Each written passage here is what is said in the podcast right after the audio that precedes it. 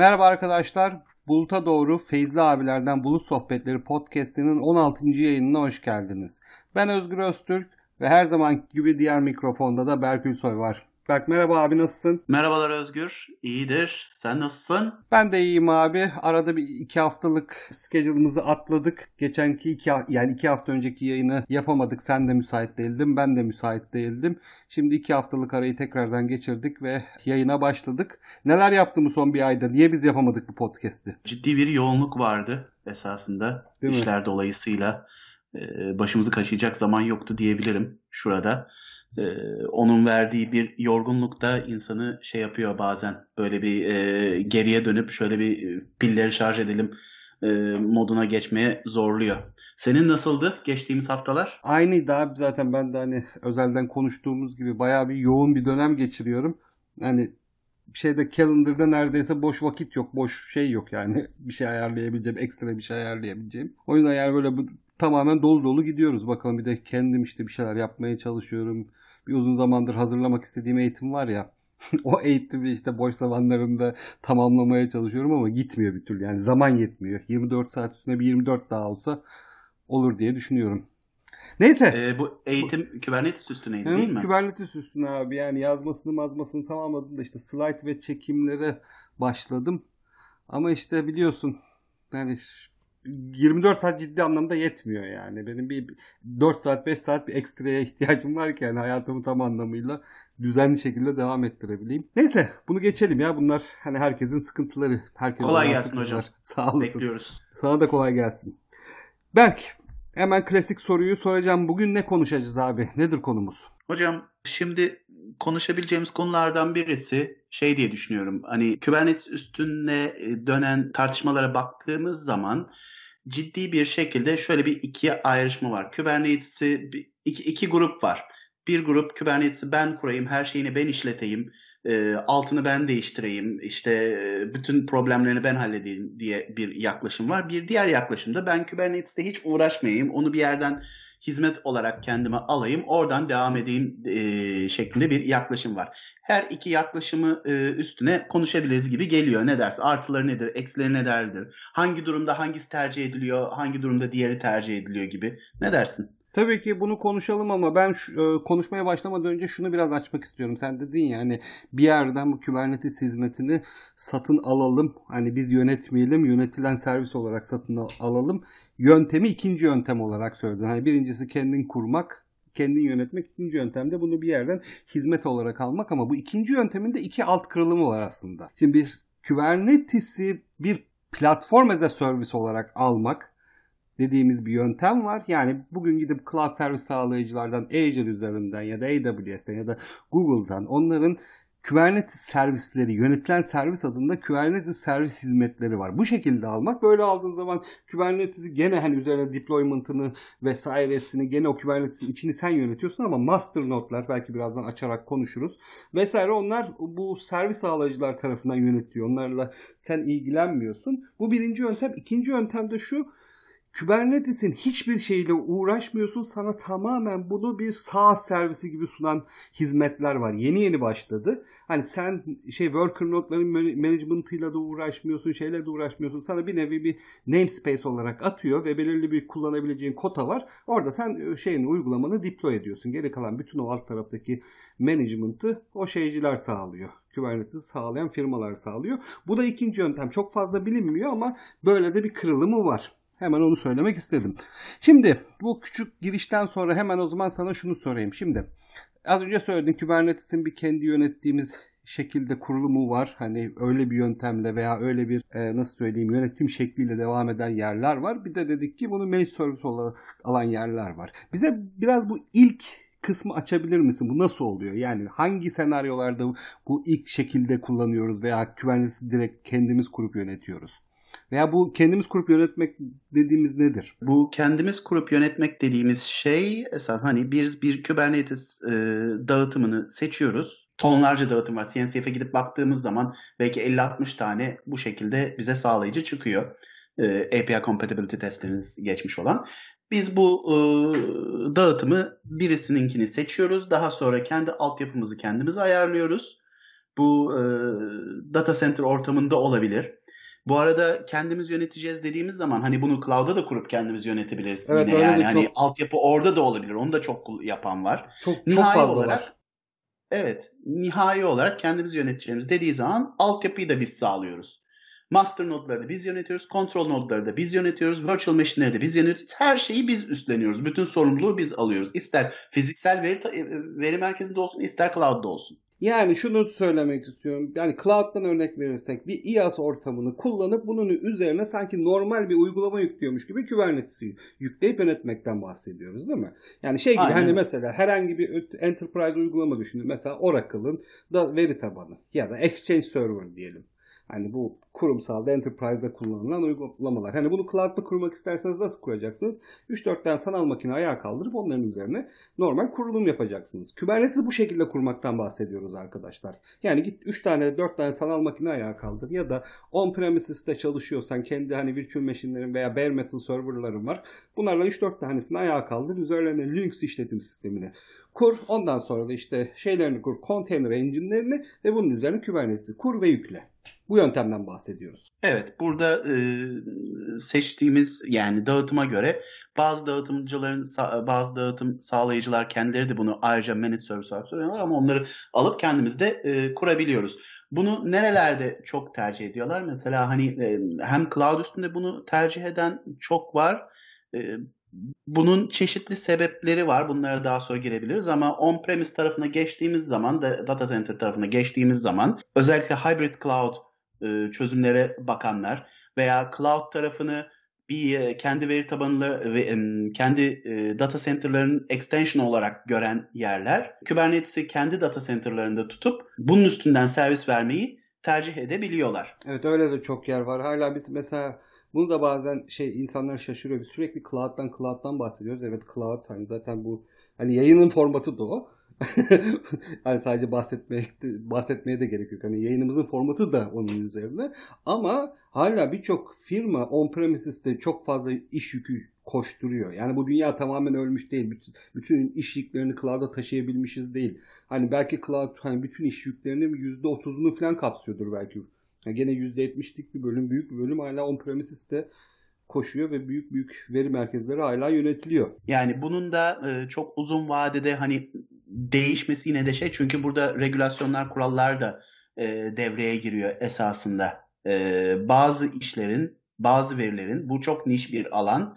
Hakikaten de fiziksel olarak e, spesifik bir ortamda yürütülmesi gerekiyor. Böyle yerler, durumlar var. Yani Hatta bu işlerin- en basitinden. Evet. Hani air gap diyoruz ya tamamen Evet. dışarıya kapalı sistemler. Hatta bırak hani şeyi hani Tabii, on-premises'i dışarıyla da iletişim olmayan sistemler kuruluyor. Tabii zaten o sistemler üstüne çalışan insanların şey durumları, e, operasyonel durumları hani evden çalışma gibi bir imkanları yok mesela. Şöyle durumlar var. O, özellikle bu pandemi zamanında bu insanlar e, akredite oluyor. Yine de operasyon merkezlerine gitmek için gerçekten izole alanlarda çünkü başka bir erişim imkanı yok zaten oradaki sistemde. Yani fiziksel olarak orada bulunmak, oradaki güvenlik tedbirlerinden geçmek zorundasın. Hani böyle e, birçok senaryo var dünyanın çeşitli yerlerinde kullanılan. Dolayısıyla hani e, Kubernetes'i kendim kullanıp işleteceğim, her şeyine ben bakacağım deyince bunlar da bu, bu çatı altına giriyor. Evet en büyük şeyi bu değil mi zaten abi? Yani en büyük kullanım alanı bu. Yani on-premises'teysen zaten ne kullanacaksın? Hani managed service'ler o biz birazdan bahsedeceğimiz managed service'ler yok cloud provider'larda. Mecburen kendin alıp bunu kendi sistemlerinin üzerine kuracaksın. En büyük iş şeyi bu. Peki e, şöyle bir soru sorayım hemen buradan. Şimdi buradan ikinci yönteme geçeceğiz. Managed service ve managed service'lerinde en bilinenleri tabii ki cloud servis sağlayıcılarının. Peki hani önce bir bunu açıkla abi. Bu yöntem nasıl? Burada hani esas temel farkı ne? Cloud'da kendimiz kurmakla bu managed service almanın. Bir de hemen ondan sonra benim e, kısa bir sorum olacak. Neden ben cloud'a gidip Kubernetes kendim kullanmak yerine managed service olanını alayım? Şimdi hocam burada e, cloud tarafında bunu servis olarak almak istediğimiz zaman bunun sağlayıcıları belli. E, en başta kimler var? İşte e, Microsoft AKS ile sağlıyor. E, AWS e, EKS ile sağlıyor. Google GCP var. E, bunların dışında Red Hat OpenShift'i e, bütün providerlarda, bütün cloud providerlarda managed service olarak alabiliyoruz. Bunlar ortak olarak yönetiliyor. Bunun amacı e, ben Kubernetes'i yönetmek basit bir iş değil. öncelikle. Bu gerçekten ciddi operasyonel bir iş. Bunun bir ekibin bir ekip olması gerekiyor gerçekten. Nasıl ki bir veri merkezimiz varsa bunu yönetecek insanlar var, ekibimiz var. Kubernetes bizim yeni veri merkezimiz olduğuna göre, olduğundan dolayı bunu yönetecek de bir ekip olması gerekiyor. Ama bizim asıl işimiz Kubernetes yönetmek üstünden değilse bizim asıl varmak istediğimiz nokta Kubernetes üstünde uygulamalarımızı çalıştırıp çözümlerimizi insanlara sunmaksa bizim bu iş için e, zaman, para, kaynak ayırmamız ne kadar gerekli? Biz bunun muhasebesini yapmaya başlıyoruz. Burada da servis provider'lar bize şu imkanı sunuyor. Gel ben sana senin kullanımın ölçüsünde yine faturayı keseceğim. Bütün altyapıyı, Kubernetes altyapısını ben yöneteceğim. Kontrol nodlarını ben yöneteceğim. Provisioning'leri ben yapacağım. Upgrade'leri beraber anlaştığımız e, maintenance window'lar içerisinde ben yapacağım. Bütün security patch'lerini ben yapacağım. İşte e, bunun monitoring'ini ben yapacağım. Sen workload'larını worker nodlar üstünde koşturabilirsin. Sana da e, yönetici hakları vereceğim. Bir noktaya kadar bu yönetici hakları da yani bütün cluster'ı yönetmeni izin vermeyeceğim. Burada böyle bir görev ayrılığımız var. Ben bu servisi sana, ben bunu sana servis olarak sağlayacağım. Sen work, worker nodlar üstünde bunu istediğin gibi kullanacaksın. Ve böyle ikimiz de e, hayatımıza mutlu mesut, daha mutlu mesut olarak devam edeceğiz esasında.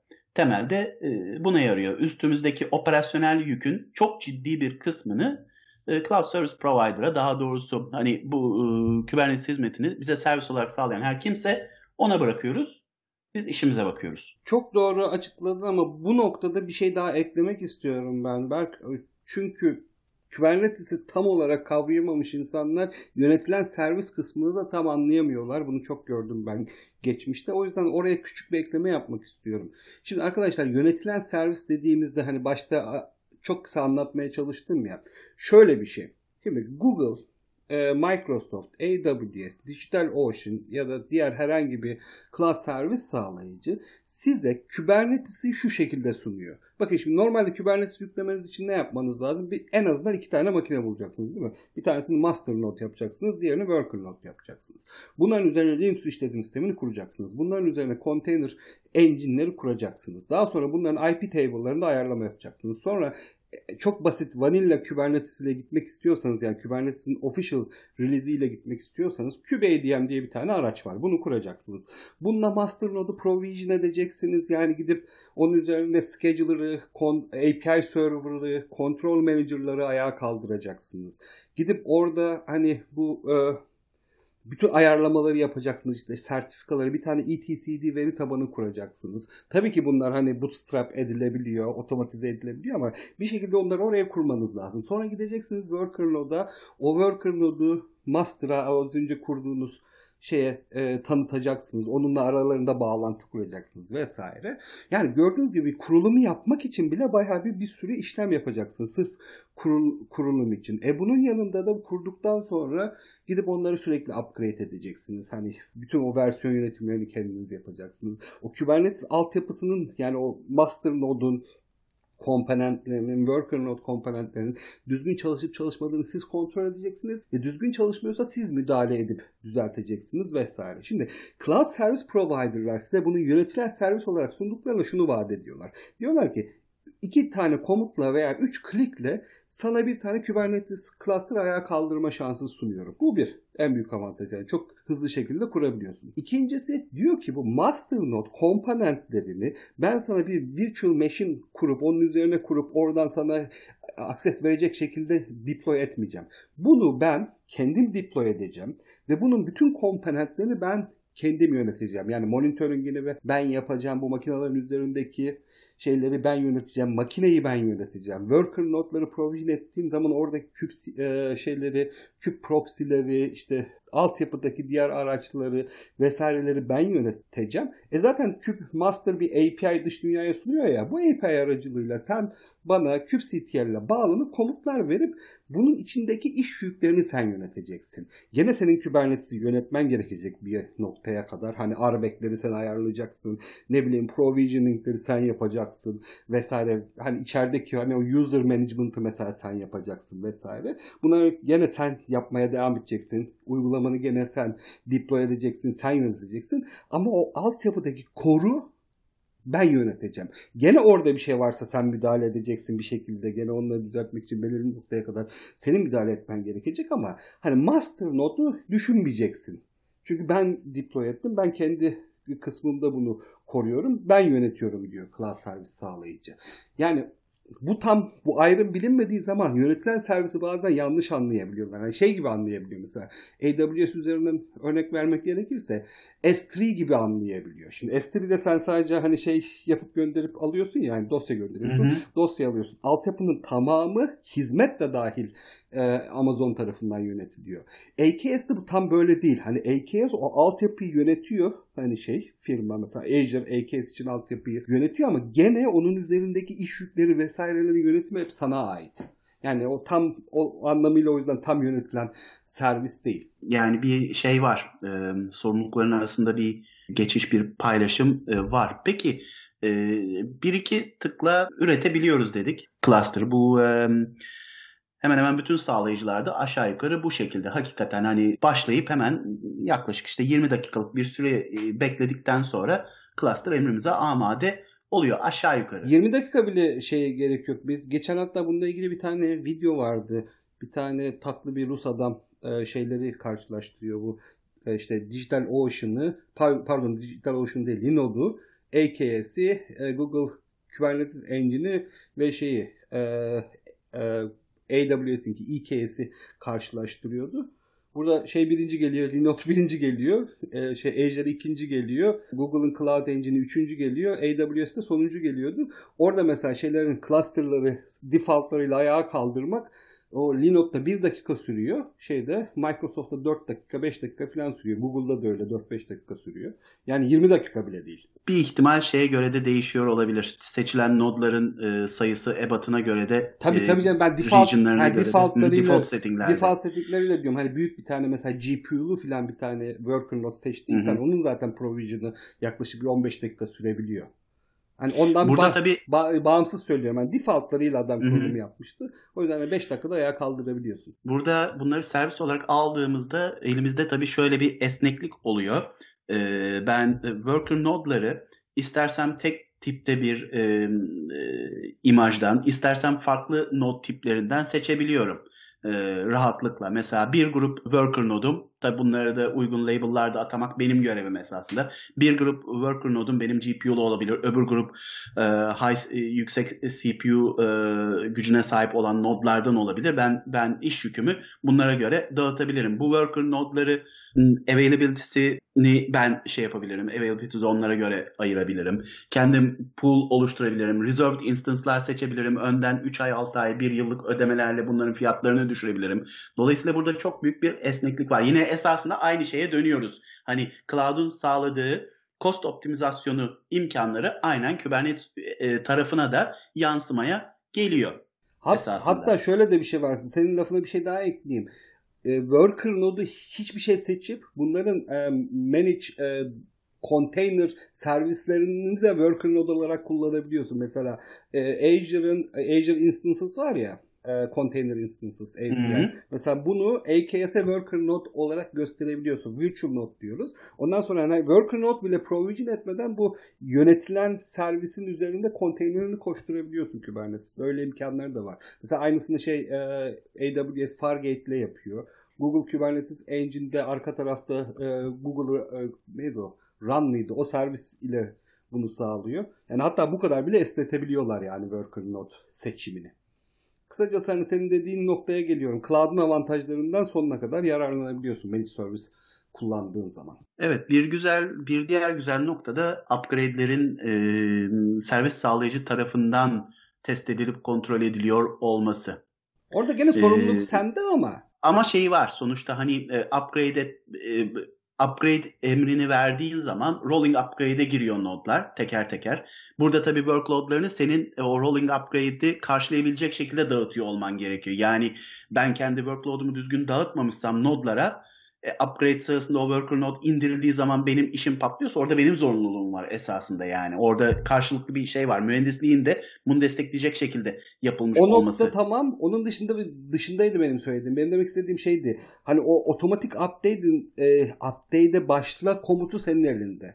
Onun butonu senin elinde. Yani sen gidip şey diyorsun şu saatte başla şu şekilde başla o Windows'u sen yönetebiliyorsun ve sen tetikliyorsun. Sen tetikliyorsun ama support edilen versiyonlar e, limitli oluyor. Yok yok ha tamam orası ayrı onu onu, onu o, o kısımdan yaklaşıyorsan evet. Bunları mesela Microsoft ya da AWS ya da Google daha öncesinde bu versiyonları test ediyorlar ve onaylanmışlarını zaten sana orada listeye koyuyorlar ve sen şunu biliyorsun hani X versiyondan Y versiyona geçtiğim zaman bu geçiş zaten daha önce yapılmış ve bunu test edilmiş Microsoft tarafından veya AWS tarafından. O doğru. Ben o noktasını söylemedim. Ben hani o upgrade'e başla. Ne zaman başlanacak, ne zaman veya o kararı kim verecek? O karar şeyin elinde hala, müşterinin elinde. Tabii yani o şeylerde de, diğer servislerde de öyle. RDS veya e, diğer veri tabanı servislerinde de mesela yani kafasına göre bir gelip e, major upgrade olması durumu yok. Bunlar maintenance window'lar içerisinde tanımlanıp e, yapılan işler oluyor. E, bunu hani buradaki eforu e, Kubernetes'i kendimiz yönetmekle karşılaştıracak olursak şöyle bir şey. E, Kubernetes projesi çok hızlı ilerleyen bir proje. Evet.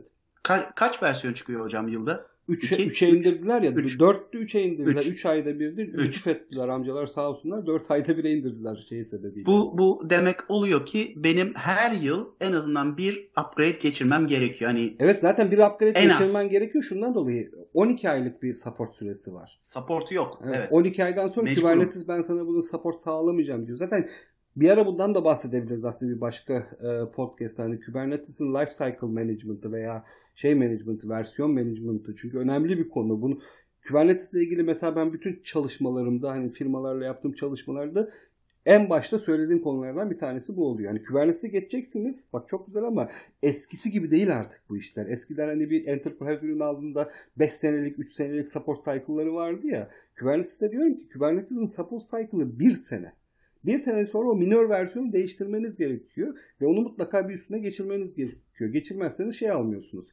Peç almıyorsunuz. Adamlara diyor hani baştan buna hazırlanın. Hani bunu bugün kurdunuz. Bir sene sonra mutlaka upgrade etmeniz gerekecek. Hocam 5 sene, 3 sene ne yani 10 15 15 seneden fazla supportu olan e, enterprise ürünler var şimdi. E, ismini versek mi vermesek Ver mi bilmiyorum. Var. yani ama yani bu şey artık çalıştığı sürece, support'un dışına çıkmadığı sürece upgrade edilmiyordu. Yani bu böyle bir şey. Ama şimdi bu kadar durağan ortamlara gelip de şey dediğimiz zaman hani bir sene içerisinde sen bunu upgrade etmek zorundasın. Yok yani. Bu e, ciddi bir mantalite değişimi. Yaşanması gereken bir paradigm shift bu esasında. Yani dünya bu şekilde işliyor artık.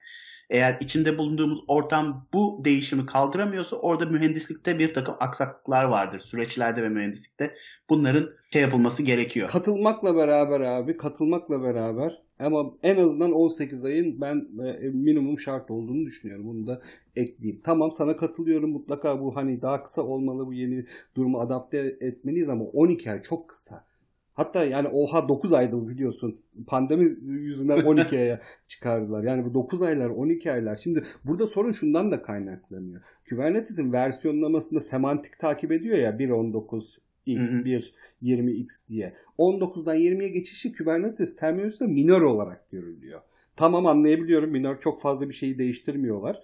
Hani sözde ama arka tarafta esasında değişiyor. Evet deprecate edilen bir sürü şey var. Yani senin onun üzerinde koşan uygulamanı ayarlaman gereken şey var. En basitinden 20'den 21'e geçtiler. Docker'ı kaldırdılar.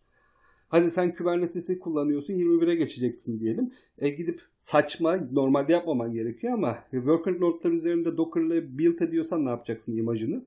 Şimdi hocam o konuya bir değinelim bence. Çok önemli bir konuya parmak bastım. Bir tek şunu şey yapmak istiyordum, e, söylemek istiyordum. Karşılaştırma olarak hani ben Kubernetes'i kendi ortamımda e, maintain ediyorsam, destekliyorsam benim bu versiyon değişikliklerini yaşamam için bir de şunu yapmam lazım. Bütün iş yükümün yanında benim ekibim bir de kenarda hazırda test cluster'ları tutacak. Sürekli olarak ben o cluster'ı güncelleyeceğim. Ee, yeni çıkan Kubernetes versiyonu onu kuracağım. Bütün monitoring'im işte rollout'um her şeyimi orada test edeceğim. Operasyonel kısmı daha uygulamalara gelmedik. Operasyonel kısmını test edeceğim her şeyle. Sonra onu tekrar e, production alacağım. Ben bunu production aldığımda zaten Kubernetes yeni bir versiyonu çıkartmış olacak. Bu cycle'ın içine girmiş olacağım. E, cloud tarafı yani bir e, servis olarak bunu aldığımız zaman bu yükü komple kesmiş oluruz. Yani ben uygulamalarımı test edeceğim. Orada Microsoft, e, e, e, AWS veya Google kendi versiyonu çıkarttığı zaman benim yapmam gereken şey o versiyonu kullanan bir cluster'ı yaratmak. Uygulamalarımı onun üstüne deploy edip hala çalışıyorlar mı? Başıma gelecek bir şey var mı diye onu görmek.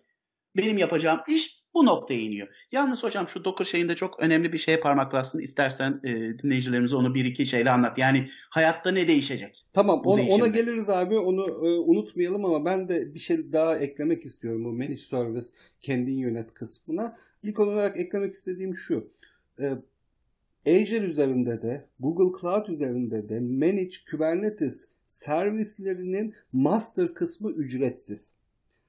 Şimdi Google'dan veya e, şeyden Microsoft'tan, Azure'dan bir tane Kubernetes servis hizmeti provision ettiğin zaman az önce söyledik yani master nodları cloud servis sağlayıcı kuruyor ve yönetiyor. Evet. Siz sadece worker nodların üzerine iş deploy ediyorsunuz ve onlar için para para ödüyorsunuz kısmını söylememiştik. Şimdi onu da ekleyelim. Siz Google'ı ve e, Azure'ı kullandığınız zaman Kubernetes'in o master kısmı size ücretsiz olarak sunuluyor. Bu da büyük bir avantaj bence. Neden derseniz hani en azından 3 tane master kurmanız gerekir. Hani high availability almak istiyorsanız veya 99.9'luk bir availability almak istiyorsunuz. istiyorsanız bunu kendiniz yaptığınızda en azından 3 tane virtual machine kurmanız gerekiyor. En azından hani etcd'yi ayırmadığınızı varsayıyorum. E böyle önüne de bir tane load balancer kurmanız gerekiyor. E bu ikisinin, bu üçünün parası zaten hani diyelim ki 50 euroluk instance'lardan aldınız. Load Balancer'da dahil aylık 200 euro. Size bu avantajı da sağlıyor. Bunu ücretsiz sunması da bence büyük avantaj.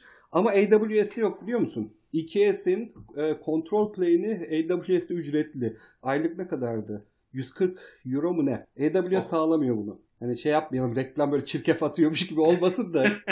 Tabii şu anda üzerinde çalıştığım bir konu olduğu için bir şeyle ilgili karşılaştırmaya bakıyordum da oradan tekrardan şeyini gördüm hani o karşılaştırma fiyat karşılaştırmalarında onu gördüm. Çok da ilgimi çekti sonradan biraz da araştırdım abi. Forumlarda falan bayağı bir insan şey yapıyor.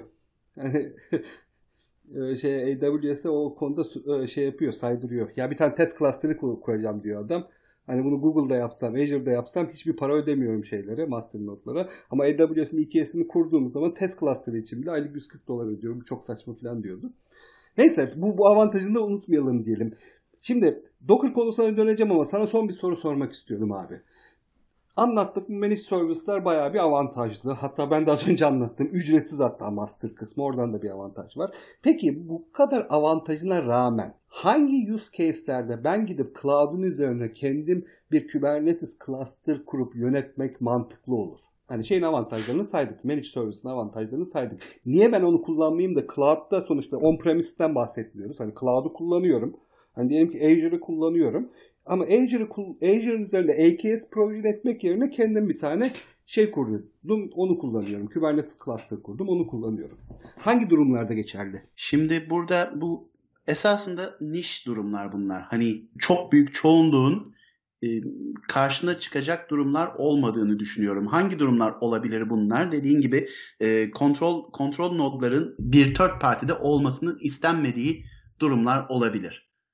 Birincisi yani tamamen bütün kontrol, bütün security tamamen benim tarafımda olsun gibisinden bir yaklaşım olabilir. Servis bir başka gruba servis olarak verilmek amacıyla kuruluyor da olabilir. Mesela hani e, bunun illa hani DigitalOcean gibi şey gibi bir public service olması gerekmiyor. Hani bu e, farklı kurumlara e, Kubernetes servisi sağlamak amacıyla yaratılan bir Kubernetes servisi de olabilir. Baş, bir saniye abi başta şey söylemiştim yani ikinci yöntem diye anlatmıştım ya aslında biraz Hı-hı. da bundan bahsetmek istiyordum. Şimdi şey düşün büyük bir tane firma var hani diyelim ki 5000 tane IT çalışanı olan bir firma. Hani o boyutta bir firmadan bahsediyoruz. Orada bir tane departmana bu Kubernetes'in yönetimini veriyorlar. O Kubernetes cluster'ı kuruyor. Diyelim ki 50 nodlu bir Kubernetes cluster kuruyor. Tamamen farazi söylüyorum. Bütün o cluster'ın yönetimi bu ekipte oluyor. Bu cluster'ın üzerinde hani iki tane node, bir tane namespace'i bir A takımına atıyor. Üç tane node bir başka namespace'i de B takımına atıyor. Onlar sadece onun üzerine deploy yapıyorlar. Hani başta bahsettiğim ikinci yöntem de buydu.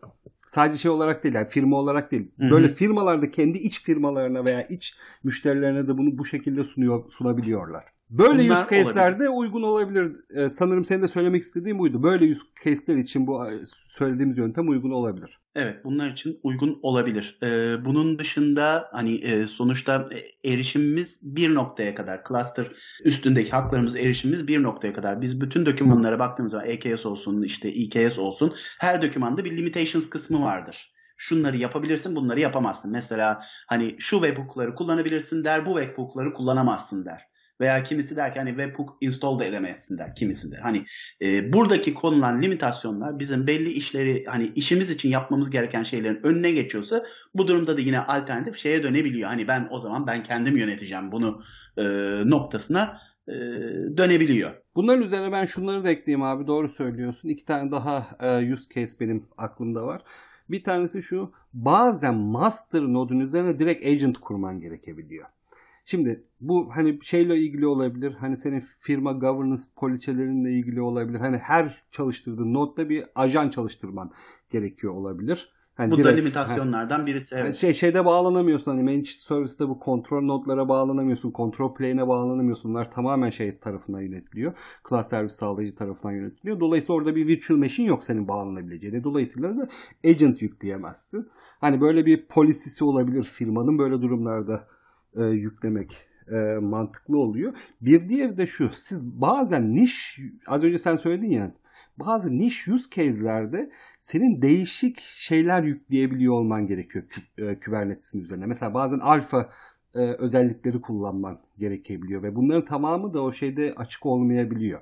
Bu feature'ların tamamı da açık olmayabiliyor. Bu özel use case'lerin varsa, bu özel use case'leri kullanman gerekiyorsa e, mecburen bu sefer hani şey managed service senin işine yaramıyor. Mecburen gidip bu şey Kubernetes cluster'ı kendin kurman gerekiyor. Fakat bu noktada şunu söylemek istiyorum. Şimdi Kubernetes cluster'ı kendin kuruyorsan bile en azından ve bir yani şeyden bahsetmiyorum bu arada. Hani küçük çok küçük bir development ekibinden ya da ne bileyim hani şey küçük firmalardan veya test süreçlerinden falan bahsetmiyorum. Bir firma hani normal e, production iş yüklerini cloud'da çalıştıran orta büyüklükte bir firma ve üzerindeki firmalar. Kubernetes'i bu şekilde kullanacaksanız hani kendiniz yönetip kendiniz kullanacaksanız eyvallah ama en azından bunu hani Rancher gibi veya Mirantis gibi veya Red Hat gibi size servis olarak veya distro olarak ve supported şekilde sunan firmaların ürünleri şeklinde kullanın. Yani unsupported gitmeyin kısacası. Gidip vanilla Kubernetes oraya kendiniz kurup bunu production'da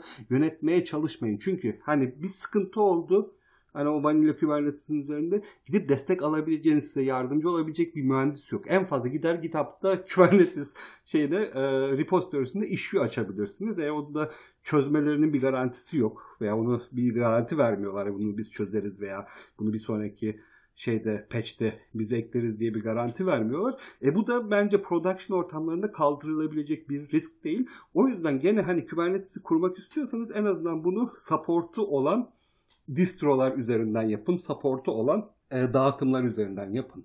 Diğeri de ekleyelim ve hemen e, senin eklemek istediğin başka bir şey yoksa bu Docker mevzusunu açıklayayım biraz. Bir son bir noktada bir de şeye değinmek istiyordum. Bu managed servislerde hani e, A-case'den E-case'den bahsediyoruz. Peki hani ben hem managed service'im olsun hem e, veya multi cloud stratejim var veya hybrid cloud stratejim var ve ben aynı Kubernetes e, tecrübesini yaşamak istiyorum dediğimiz zaman burada da karşımıza birkaç tane alternatif çıkıyor. Bunlardan birisi e, Red Hat OpenShift. Yani managed service olarak, managed service olarak hem Azure üstünde hem hem AWS üstünde hem dedicated olarak e, Google Cloud üstünde çalışabiliyor veya Google Antos. Sanırım Antos henüz e, Azure'a gelmedi. Emin değilim ondan. Fakat hani farklı farklı cloud provider'larda birebir aynı Kubernetes tecrübem olsun diyorsak bunlar da alternatif solutionlar. Özellikle OpenShift Enterprise e, odaklı olduğu için orada da sağladığı managed service e, avantajları var. İmkanıyla avantajlarıyla farklı farklı cloud'lara yükümü dağıtmama fayda sağlayabiliyor. Fakat burada bir ekleme yapmak istiyorum buna. E, ve şunu söylemek istiyorum. OpenShift ile Google Atmos ve bizim um, Azure Arc aynı şeyler değil aslında. Şimdi OpenShift değil, kesinlikle ha, değil. Onun hemen bir farkından kısaca bahsedeyim. OpenShift bildiğiniz aslında çok basit haliyle bir Kubernetes e, dağıtımı. Red Hat'in Kubernetes dağıtımı diyebiliriz. Ama fakat baştan başa bir çözüm sunuyor sana. Şimdi temelinde Kubernetes olan bir end-to-end solution sunuyor.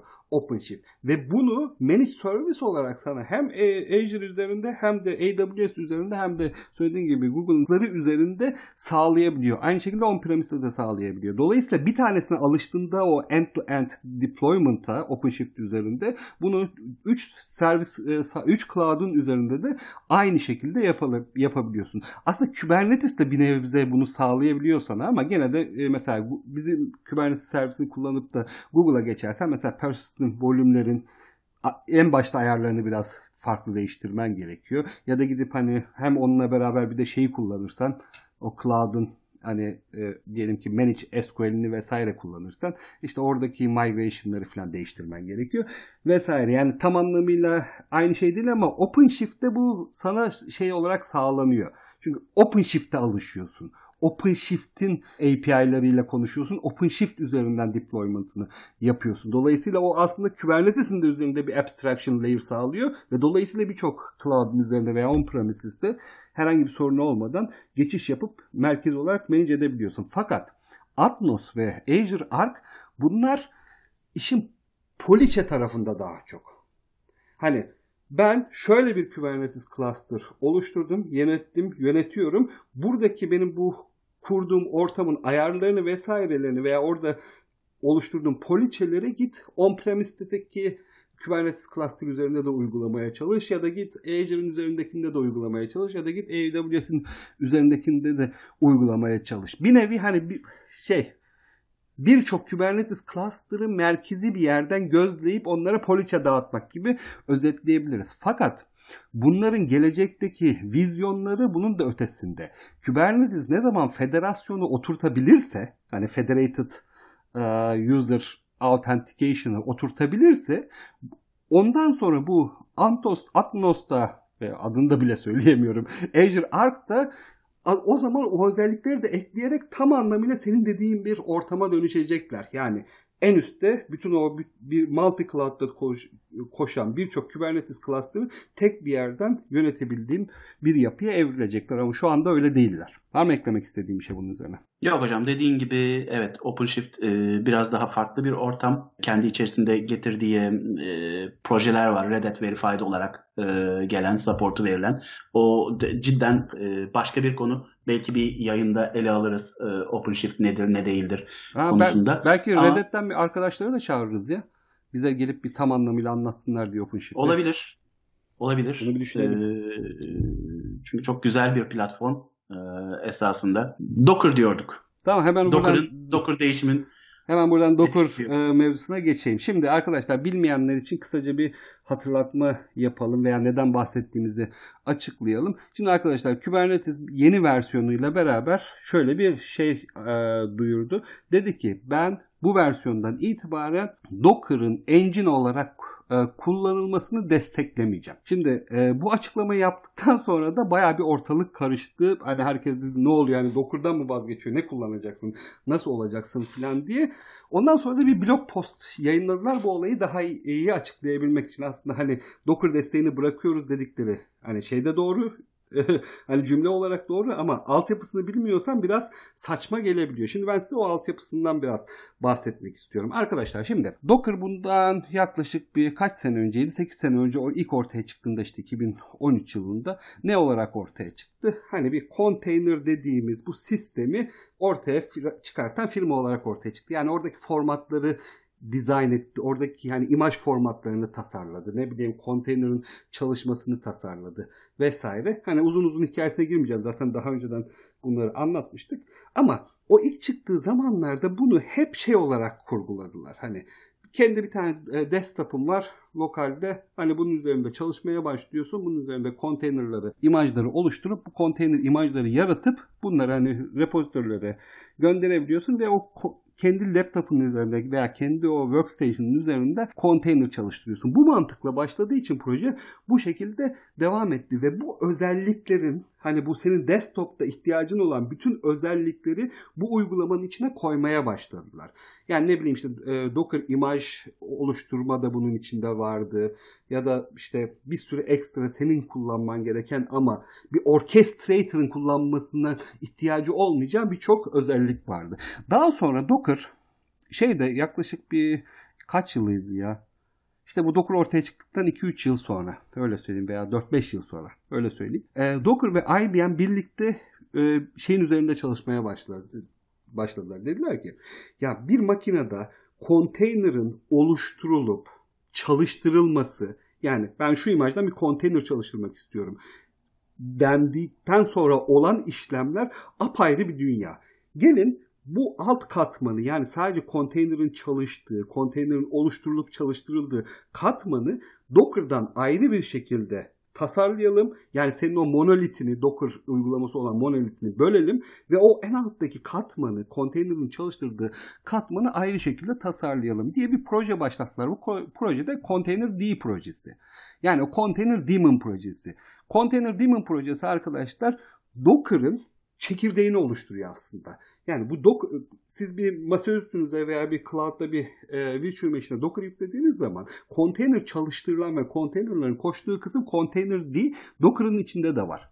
Şimdi bu böyle olunca bunu ayrıştırmaya başladıkları zaman ondan sonra belirli bir zaman bu container değil daha sonra Docker e, CNCF'e e, bağışladı ve artık CNCF projesi olarak devam etti. Ve Kubernetes de bu Docker'ı kullanmaya şey Containerd'yi kullanmaya başladı. Neden Containerd'yi kullanmaya başladı? Çünkü Kubernetes bir orchestrator insan değil. Hani bir work e, bir bilgisayar kullanan veya bir laptop kullanan insan değil. Bir makine, bir container orchestration ve onun Docker tarafından veya hani container tarafından ihtiyacı olan tek şey o containerları çalıştırabileceği ve yaratabileceği bir tane container engine. Yani container daemon.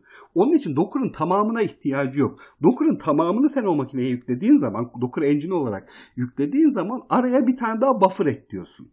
Hani bir katman daha ekliyorsun. Şey, Kubernetes Docker'la konuşup Docker'da container diye bu şeyi paslayarak o şekilde konteyner oluşturuyordu.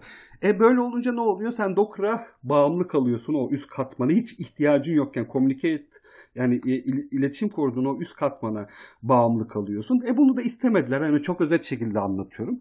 Ama şey dediler işte biz container D'yi e, şey olarak kullanacağız. Container engine olarak kullanacağız. Zaten CNCF projesi. Aynı zamanda zaten bizim sadece ihtiyacımız olan kısım orası. Biz bunu kullanmaya devam edeceğiz. E bunu kullanmaya devam ettiğinde zamanda hani bunu seçtiysen bu yöntemi e, Docker'la devam edebilmen için ne yapman gerekiyor? Sürekli Docker'a göre de şey yazman gerekiyor.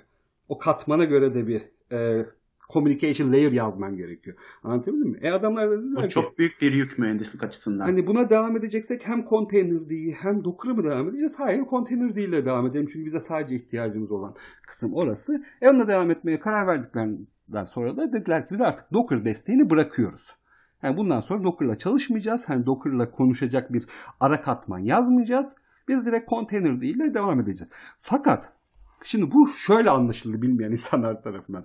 Artık Kubernetes kon, şey Docker kullanmayacak. Yani container kullanmayacak gibi anlaşıldı. Ya öyle bir şey yok. Sonuçta bir container orchestration. Sonuçta bir tane container engine'e ihtiyacı var bunun. Bu sadece Docker'a değil de container D'yi kullanacağım seçimi aslında. Hani ben o full blown Docker'la çalışmama gerek yok. Çünkü ben bir orchestrator olarak oradaki birçok şeye ihtiyacım yok. Benim sadece container engine'e ihtiyacım var. E onu da container D sağlıyor. Yani Docker bir yere gitmiyor. Gene makinenizde Docker kulup kullanmaya devam edeceksiniz. Gene imajlarınızı Docker'la oluşturacaksınız. Gene hani küçük projelerde 3-5 tane sanal makineyi ayağa kaldırıp Docker'ı full engine olarak kullanabileceksiniz. Ama Kubernetes'in worker notlarına kurup kullanamayacaksınız. Kullanamayacaksınız derken şöyle söyleyeyim. E, Mirantis ve Docker hani şeyin Docker'ın Enterprise bölümünü sattığı firma var ya Mirantis. Onunla beraber Docker hemen sonrasında bir açıklama yaptılar ve şey dediler. Biz o hani aradaki iletişim katmanı var ya onu yazmaya, yönetmeye devam edeceğiz. Dolayısıyla sen Vanilla Kubernetes kurduğun zaman bu Docker'la çalışmaya devam edecek. Ama Kubernetes projesi tarafından yönetilmeyecek o aradaki şey. İletişimin yazılması. Docker ve Mirantis yazmaya devam edecek. Böyle abi. Umarım anlaşılmıştır. Dolayısıyla e, esasında hani managed service kullanıyorsak bunun bizim hayatımıza hiçbir etkisi yok. Sıfır.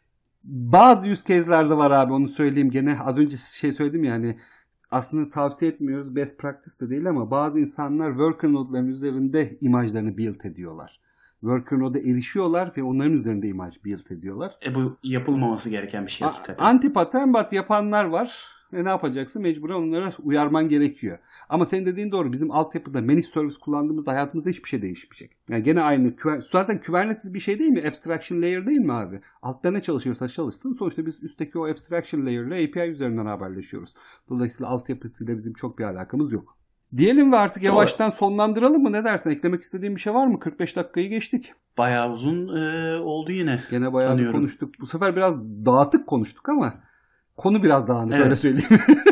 konu, konu biraz dağınık. Evet, e, managed services, do it yourself. Burada e, yine şey vardı. Gene hep aklıma o gelir.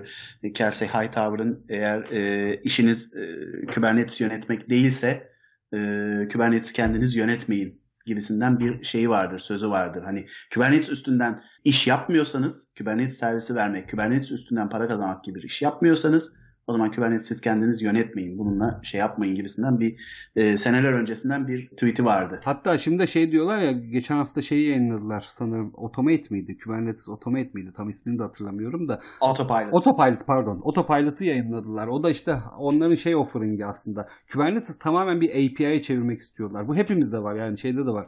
Azure'ın da gittiği nokta orası bence şeyin de AWS'in de gittiği nokta orası. Hatta söylüyorum ya biz Muhtemelen, Azure evet. e, e, container instance'larla şeyde AWS'de Fargate'le bunu sağlıyor. Google bir adım daha öteye giderek bunu tamamen diyor ki adam sana ben sadece senin API ile konuşmanı istiyorum. Alttaki bütün her şeyi ben yöneteceğim. Yani o worker notların vesaire şeylerini de ben yöneteceğim diyor.